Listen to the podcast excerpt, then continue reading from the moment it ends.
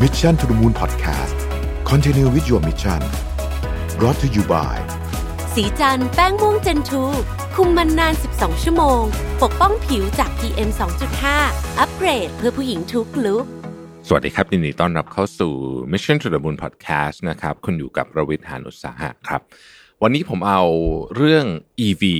นะฮะ Electric Vehicle รถยนต์ไฟฟ้าเนี่ยมาชวนคุยกันนะครับ เพราะว่าตอนนี้เนี่ย ต้องบอกว่าเริ่มกระแสเริ่มจุดติดละ แต่มันก็ยังถือว่าเป็นตลาดที่เล็กมากนะครับ ผมเอาข้อมูลมา Visual Capitalist นะครับ พูดถึงว่าเราจะเห็นว่า EV เนี่ยเป็นเมนสตรีมหรือว่าแมสได้เนี่ยมันมี 5 เรื่องที่ต้องผ่านไปให้ได้ซะก่อนนะครับบทความนี้ชื่อว่า Mainstream EV Adoption 5 Speed Bumps to Overcome เขาก็ไปสำรวจนะครับ การสำรวจนี้ทำโดย Castrol นะครับ แล้วก็ไปสำรวจดูถึง ตลาด EV ในตอนนี้นะฮะต้องบอกว่าตอนนี้ตลาด EV เนี่ยเล็กมากประมาณสัก 2 2.5%เท่านั้นเองนะครับแต่ว่ามันก็ค่อยๆเติบโตขึ้นเรื่อยๆนะประเทศที่มีการใช้ EV เยอะเนี่ยนะครับมีตั้งแต่จีนฮะจีนนี่เยอะมากนะครับฝรั่งเศสนะครับเยอรมนีนะครับอินเดีย ญี่ปุ่น นอร์เวย์ อังกฤษ แล้วก็แน่นอนสหรัฐอเมริกานะฮะทีนี้ก่อนมันจะแมสได้มันมีอยู่ 5 เรื่องด้วยกันนะครับ ที่เราต้องมาโฟกัสว่า เเรื่องพวกนี้เนี่ย EV จะผ่านไปได้หรือเปล่านะครับ เรื่องที่หนึ่งเลยคือราคาราคาของตัวรถยนต์เองเนี่ยนะครับ ราคาที่ผู้บริโภคคิดว่าพอจะเป็นจุดที่จะซื้อไหวอยู่ที่ประมาณ 36,000 เหรียญนะครับ ซึ่งราคานี้ก็เป็นราคาแถวๆราคาเริ่มต้นของ Tesla Model 3 ประมาณนี้นะฮะเออ36,000เหรียญเนี่ยคือราคาที่สหรัฐอเมริกานะต้องบอกก่อน คืออย่าเทียบเวลาพูดถึงราคารถเนี่ยมามาพูดเมืองไทยไม่ได้เพราะเมืองไทยรถแพงมาก เราก็ต้องพูดถึงราคาที่สหรัฐที่ที่ประเทศใหญ่ๆนะครับสามหมื่นหกพันเหรียญนี่ก็ผมคิดว่าอยู่แถวประมาณ Honda Accord รุ่นล่างๆนะฮะก็ราคาประมาณนี้นะฮะ63%ของผู้ตอบแบบสอบถาม บอกว่ารู้สึกว่ารถยนต์ EV ตอนนี้เนี่ยโดยรวมๆเนี่ยมันยังแพงเกินไปสำหรับเขานะฮะทีนี้ในแต่ละตลาดนะราคาของคนที่จะยอมจ่ายเพื่อจะซื้อรถยนต์ EV เนี่ยก็แตกต่างกันไปในอังกฤษบอกว่า 30,000เหรียญถึงจะคิดว่าจะซื้อนะครับ ส่วนในญี่ปุ่นเนี่ยคือ43,000เหรียญนะฮะทีนี้ผมเล่าให้ฟังนิดหนึ่งเพอในนี้ไม่มีไม่มีข้อมูลในเมืองไทย แต่ว่าถ้าพูดถึงข้อมูลในเมืองไทยเนี่ยรถยนต์อย่าง Tesla Model 3 ตอนนี้ซึ่งนำเข้ามาโดยผู้นำเข้าอิสระเนี่ยนะครับ รุ่นที่เป็นรุ่นที่ถูกที่สุดเนี่ยตอนนี้ผมเห็นราคาต่ำกว่า 3 ล้านนะฮะอยู่ที่ประมาณ2ล้าน8 2ล้าน9แต่ก็ยังแพงอยู่พอสมควรทีเดียวเทียบกับ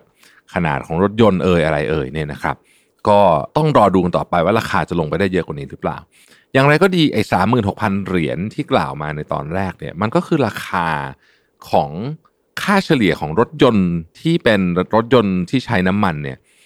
ที่ขายเป็นรถยนต์ใหม่ในสหรัฐอยู่แล้วนะฮะก็คือพูดง่ายๆคือว่าเมื่อมาเป็น EV เนี่ยคนก็ไม่ได้ให้ราคาเพิ่มหรือลดลงว่างั้นเถอะก็ก็คือถ้าทำได้ราคาเนี้ยเท่ากับรถยนต์น้ำมันเนี่ย โดยเฉลี่ยเนี่ยนะครับ ก็จะเป็นข้อแรกที่จะทำให้การตัดสินใจซื้อมันง่ายขึ้นนะฮะ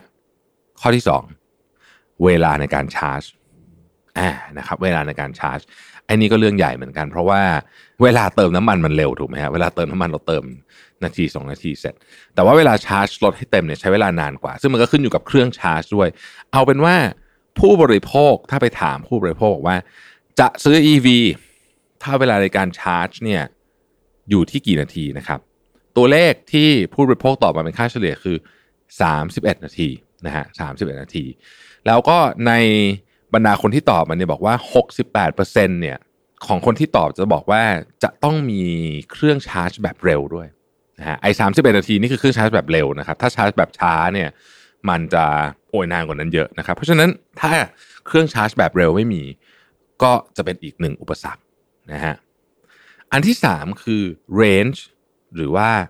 ระยะทาง ระยะทางต่อหนึ่งการชาร์จเต็มลูปนะฮะการชาร์จเต็มแบตเตอรี่ก็เหมือนกับเราชาร์จมือถือ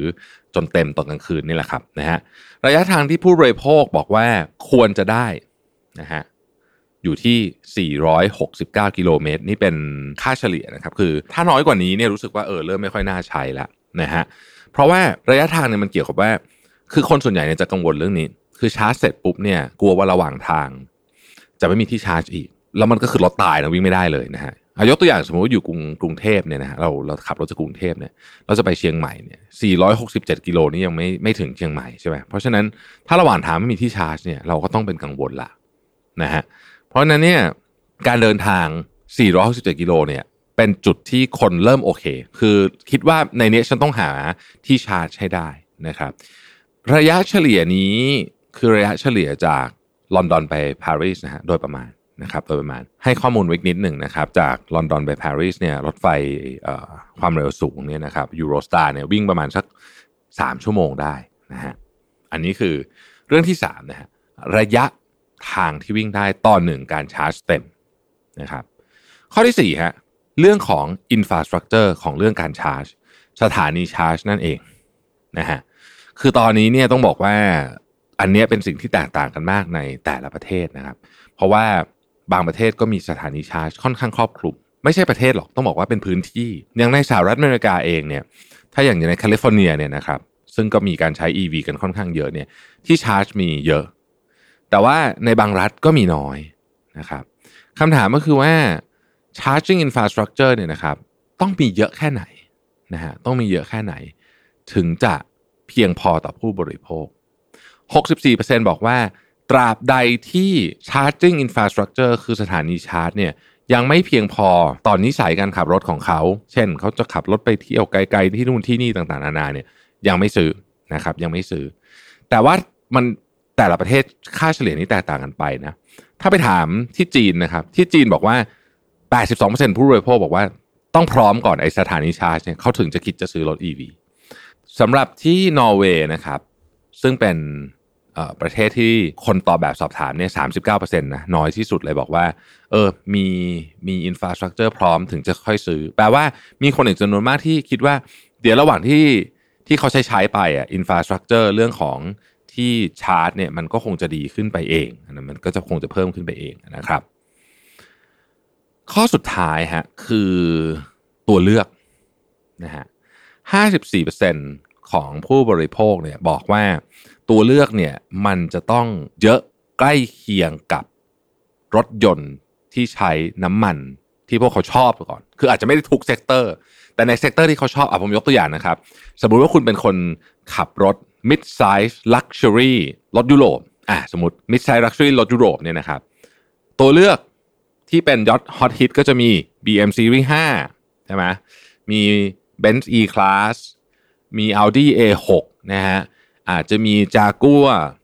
อาจจะมีอื่นๆเข้ามาแต่ว่าหลักๆ ก็คือประมาณนี้นะฮะกลุ่มยุโรปเนี่ยนะฮะประมาณนี้